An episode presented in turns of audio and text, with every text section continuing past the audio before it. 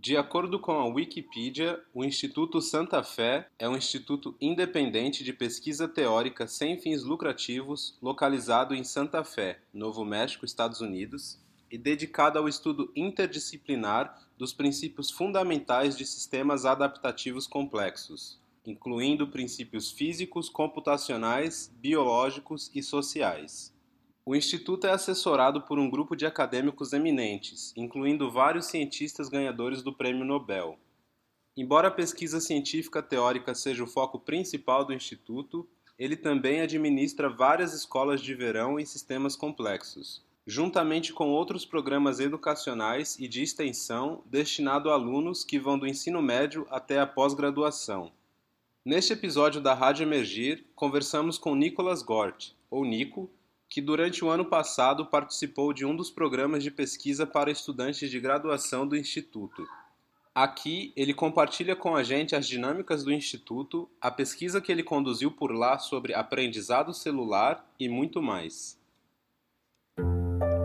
Bem-vindo à Rádio Emergir, onde você escutará explorações e conversas sobre inovações científicas, sociais e culturais que inspiram e criam um mundo de maior resiliência para a espécie humana e os sistemas dos quais ela faz parte. Eu sou o Danilo e agora o convido a pisar na fronteira entre o possível e o impossível.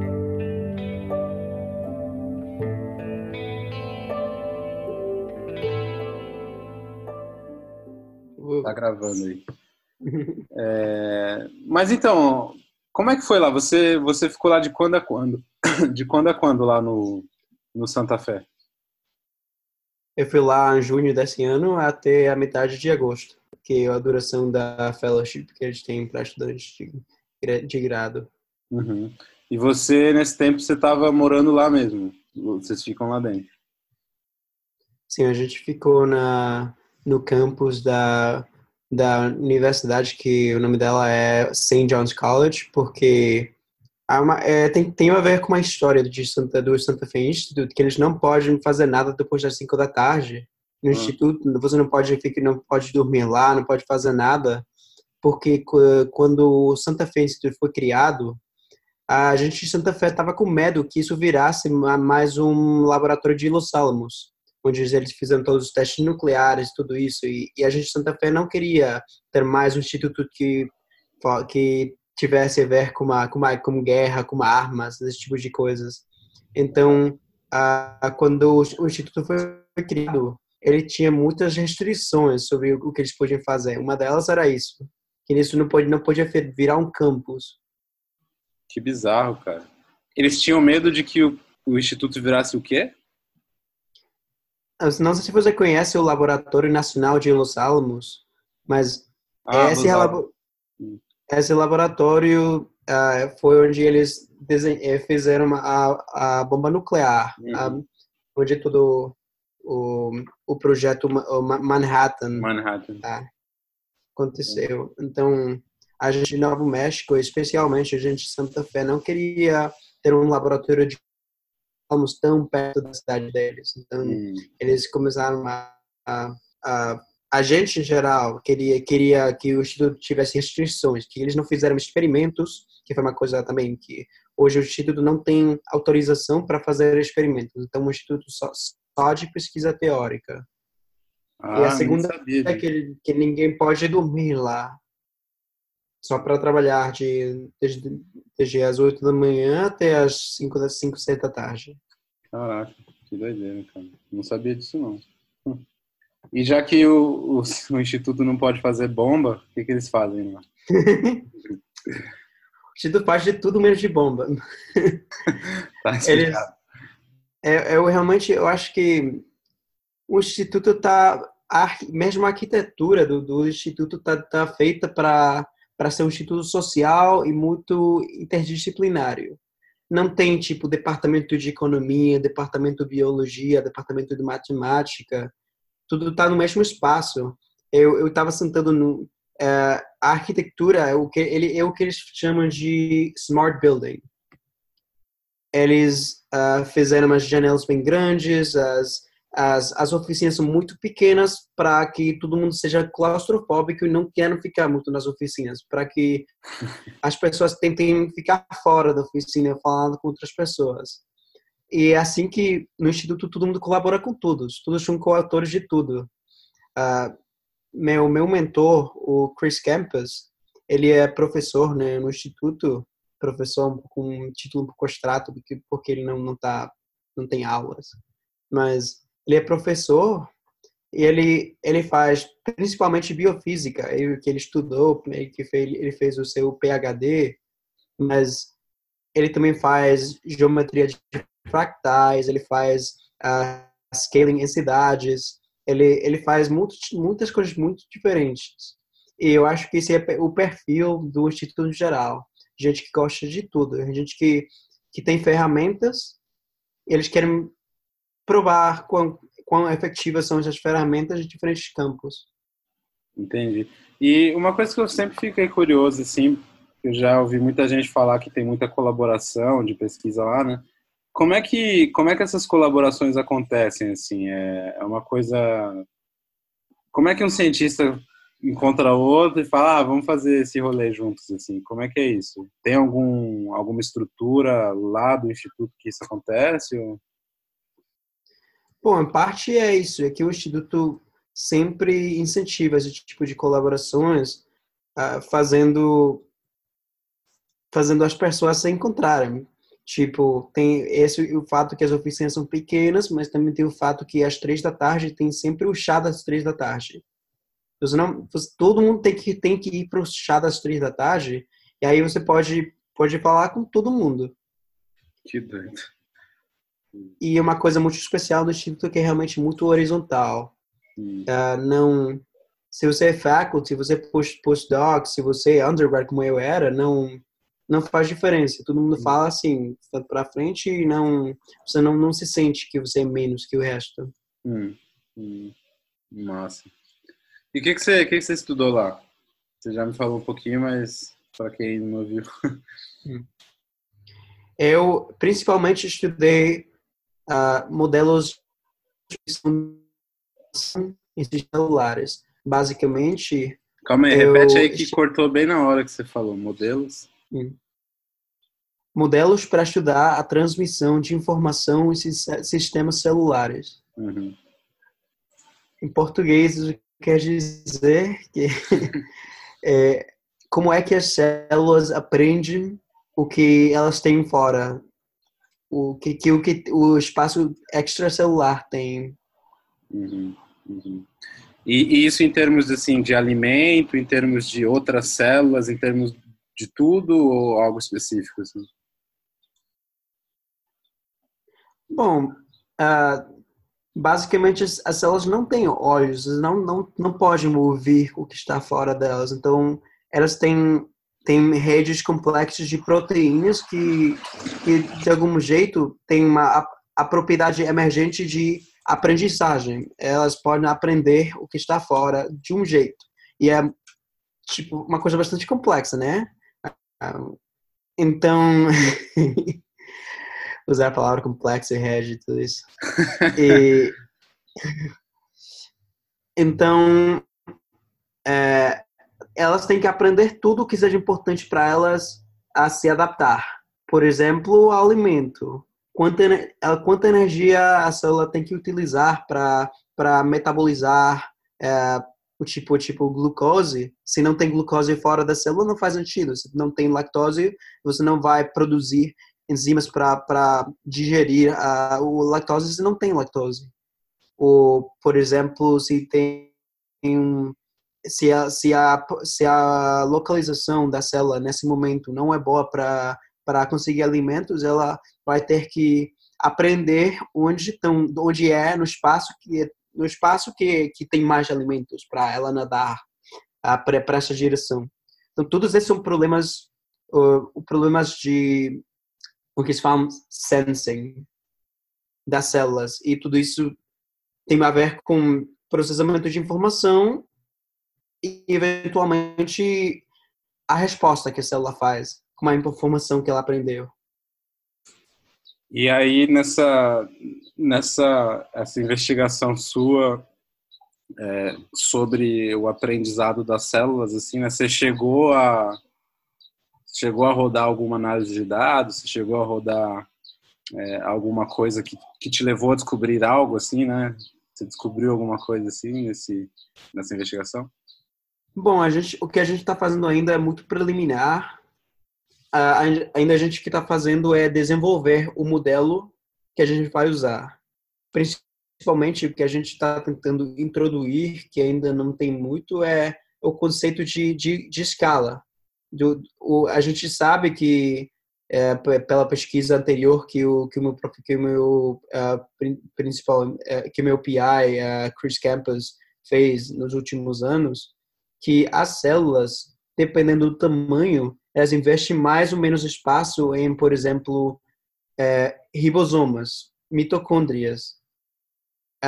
Então o que a gente quer fazer quer, quer entender mas a gente ainda não tem uma resposta é se as células, quando são mais pequenas ou mais grandes, precisam de diferentes, qualitativamente diferentes estratégias para aprender e para sentir o que está no redor delas. Pelo fato que que quando você faz um, um sistema químico mais grande ou mais pequeno, as relações de energia mudam. Ah, então, Uh, pode ser, ainda, ainda a gente não tem uma resposta para isso, mas que para células mais pequenas, elas precisam, precisam por exemplo, por exemplo, redes mais curtas, porque redes, tipo redes de sinalização mais mais longas, mais mais, mais extensas, poderiam precisar muito mais energia que a célula não tem. Então, a gente está estudando esse tipo de relações. Eu acho que eu estou entendendo. Assim. Então, de certa forma, vocês também vão olhar para alguns padrões de redes dessas células e tentar encontrar algumas correlações. Falar em padrão de rede é algo que faz sentido? É, é, seria esse o termo? Ou, ou, existe alguma outra estrutura de rede? Bom, é, é, é um, uma coisa interessante, porque para o mesmo número de, de nodos na rede, o, o número de, de estruturas possíveis é exponencial. É mais que exponencial, é super exponencial. Então, a gente tem que começar primeiro com coisas mais pequenas e, e, e a gente depois vai continuar vendo como, como isso evolve, evolui é, com estruturas mais complexas. Mas é, é difícil tipo, que o que realmente tem tantas que, que então eu acho que no começo a gente vai começar só estudando as estruturas mais simples, é, é tipo grafos é, com direção e essa direção pode pode ser positiva ou negativa, pode ser uma, uma, uma proteína que que é, estimula a, a, a, outra proteína ou pode ser uma, uma proteína que que inibe a atividade da segunda. Entendi, entendi. Muito massa, cara, muito massa. E, e você tinha me falado também um pouco antes que para olhar para isso tudo vocês estão se inspirando né, na, na teoria da informação, assim, né? O que, que, que, é isso aí? Em, em seis palavras. seis palavras eu acho que não tenho, mas a teoria da informação nasceu nos anos 40. Um cara chamado Claude Shannon, ele o que, que originalmente o que ele queria, queria fazer era entender uh, quando qual, é, quais eram os limites de transmissão de informação para um tipo de tecnologia, para a tecnologia telefônica. Ele queria saber quanta informação alguém podia dar com, com uma se com sabendo as características físicas do da, da rede telefônica tipo, quanto, quanto uma pessoa podia comunicar mais a outra pessoa se, se, se bom, uh, não, não sei como falar isso, mas uh, uma, um conceito importante da teoria de informação é noisy, tipo, noisy channel. A tradução direta seria barulho, né? Interferência. Claro. bom, a teoria parte do, da, da, do conceito de, de canal com interferência. Então, se eu sou uma pessoa A, eu sou uma pessoa B, tem um, a gente tem um canal onde a gente está falando, por exemplo, Skype, É um canal com interferência, porque a gente está tipo, desculpa, não posso te ouvir, desculpa, desculpa, sempre, sempre não, não é, não tem fidelidade pura. Então, o Shannon viu que com as, as, as tecnologias primitivas que eles tinham para telefonia, queria saber quanto, quanto é que a gente pode transmitir tendo um canal desse jeito. E, hum. e sem saber, ele depois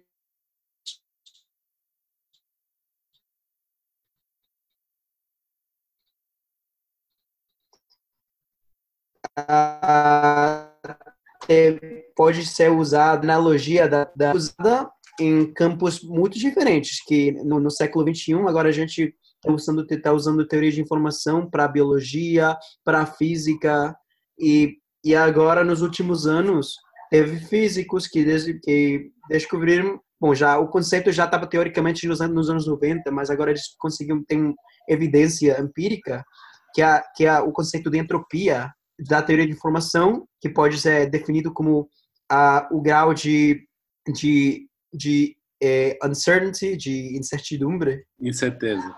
De incerteza, o, o grau de incerteza uh, é, que a gente tem sobre uma mensagem é basicamente o mesmo conceito que a entropia da termodinâmica. Hum. Que é o grau de, de desorganização de um sistema. Então, tem, tem gente que está fazendo coisas muito interessantes na interseção, na, na intersecção da termodinâmica e a teoria de informação. Sim, sim. Eu, eu já cheguei a ler algumas. No instituto. É, isso está no, seu, está no seu estudo? No meu? É, o que, que, você falou? Ah, é, tá no instituto. É, no instituto. A gente está com interferência na conexão. chama o Shannon. É. Cara, Sim. chama o Shannon, deve ser uma gíria. Chama o Shannon. é, eu cheguei a ler algumas coisas dessa intersecção entre entropia, termodinâmica. Confesso que não entendi muita coisa, não. Mas é realmente, assim, um, é uma fronteira intelectual muito gostosa, assim. Eu, eu acho muito saborosa, sabe? Tipo, de, de você ler. E aí o mínimo que você entende, cara, abre uns portais enormes, assim, para várias outras coisas. Você fala, caraca, que doideira. eu acho muito massa isso aí. Eu lembro que eu li, eu li sobre uma uma pesquisadora, eu não sei onde ela estava, o nome dela, mas ela ela conseguiu provar empiricamente assim que é, algumas formas geométricas assim se, se elas estivessem como unidade básicas de sistemas e se elas fossem regidas apenas pela entropia, elas se auto-organizariam, assim, em outras em outros graus de ordem hum. mais complexos, assim, sabe?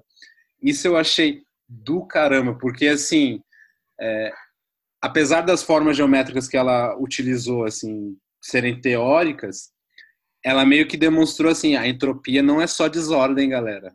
A entropia pode levar à ordem, assim, sabe?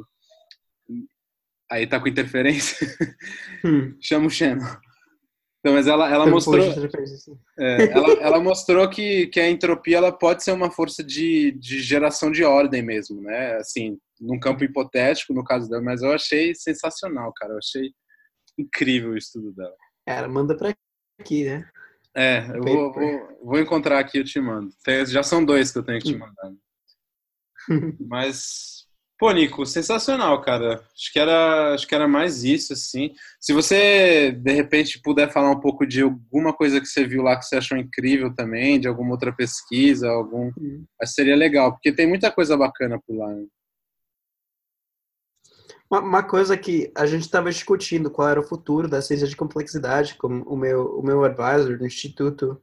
Ele falou que tipo agora não é tão especial o que o instituto faz no sentido de que muita gente está estudando fractais, muita gente está estudando o que tem no instituto que tudo isso está estudando sendo estudado juntos, tudo, tudo junto. Então uh, ter a, a coexistência de, de todas essas, essas coisas é que permite o Instituto ter o, o, tipo de pesquisa que eles fazem, que eu acho realmente único. E, e o que ele falou, que uma, uma qualidade, tipo, a diferença, ele, ele fez pesquisa no MIT, em Caltech e agora no Instituto, é que vem alguém com uma pergunta bem, tipo, maluca, é, tipo, bem doido, alguma coisa doida no, no, no MIT, no Caltech, eles vão rejeitar no cara, tipo, o que, que, que tu tá falando? Vai, vai, vai falar para outro departamento, para que, que eu vou saber disso? Não faz sentido para mim, não. Mas no Instituto, eles, eles adoram esse tipo de coisas estranhas, eles, eles adoram fazer analogias de coisas hum. totalmente distantes. Massa. Isso é bem massa, né, cara? É, eu acho é. que é aí que mora muito da criatividade, na verdade, né? Você não não dá não faz não dá risada das perguntas estúpidas assim, né? Que parecem isso. Agora uma coisa que eu queria ver contigo também, Nico, já aproveitando aqui, é, tem aqui esse, deixa eu até compartilhar a tela aqui no caso. Tem esse programa aqui, ó. Complex System Summer School. Eu não, eu acho que não é o que você fez. É, você, o que você fez é esse aqui? CSSS? Não, né? Não é, mas eu, eu conheci o pessoal de, de CSSS. Então, eu... Eles... Diz aí. Não, não, diga, diga. Não, é que eu tô, tô interessado nesse programa aqui. Eu só tô, assim, pensando numa coisa, né? Eles falam elegibilidade aqui. E aí eles Pô, eles... Ah, você tá aí até com a camiseta dele. Tem a camisa do Caput. Aham, aham. Assim, me deu a entender que para entrar nesse curso, você tem que ter um, um background institucional. Que no caso hum. eu não tenho no momento, né? Isso é real ou eu estou viajando? Bom, lá eles têm, eles têm pessoas realmente era muito mais muito, os backgrounds eram muito mais variáveis que no, na, que no programa de undergrad que eu estava. Uhum.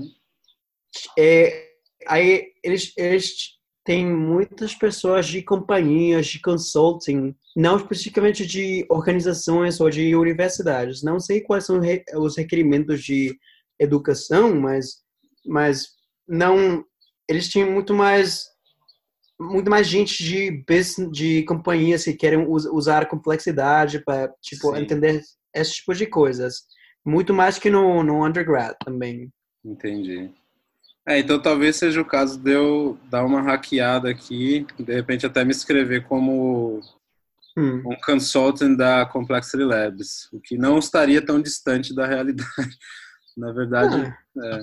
Hum.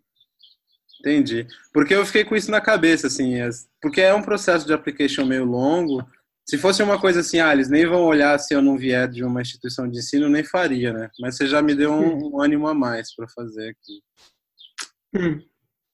Porque eu, eu quero ter um gostinho do que é o Santa Fé, sabe? Eu acho que é um lugar um lugar interessante. Eu apliquei para o programa que você fez, né? Acho que você sabe, né? Não passei lá. É, hum. Isso dois anos atrás. E eu fiquei com essa vontade, cara. E esse programa do Complex System Summer School parece interessante. Eu vou, vou olhar com carinho isso aqui. Qualquer coisa eu te peço uma carta de recomendação. claro, cara. Mas beleza, Nico, é isso aí, velho. É, minha mãe já tá me mandando mensagem aqui também, eu vou ter que ajudar ela com o negócio. É, então eu vou Então eu vou, vou desligar aqui. Mas, porra, fiquei muito feliz, cara, de, de falar com você aí, de saber como estão as coisas. É um prazer de falar. É. Saber aí que você está continuando as pesquisas é muito massa. Tô curioso. Uma coisa que eu não te falei, mas assim, eu também tô, tô pensando muito em, em assim, design vivo, sabe? É, como, hum. como que a gente muito inspirado pela biomimética, né? Mas assim, como que a gente desenha coisas que sejam vivas? Inclusive, deixa eu te mostrar aqui, eu convenci a minha mãe, a minha mãe é costureira, eu convenci ela a fazer um colete vivo para mim. Então, ó, que é um colete que tem plantas. Não sei se dá para ver muito bem. Caralho. Aí tem, A ideia é que as plantas cresçam nesse colete aqui. A gente está fazendo testes. Caralho, cara. E... Que massa.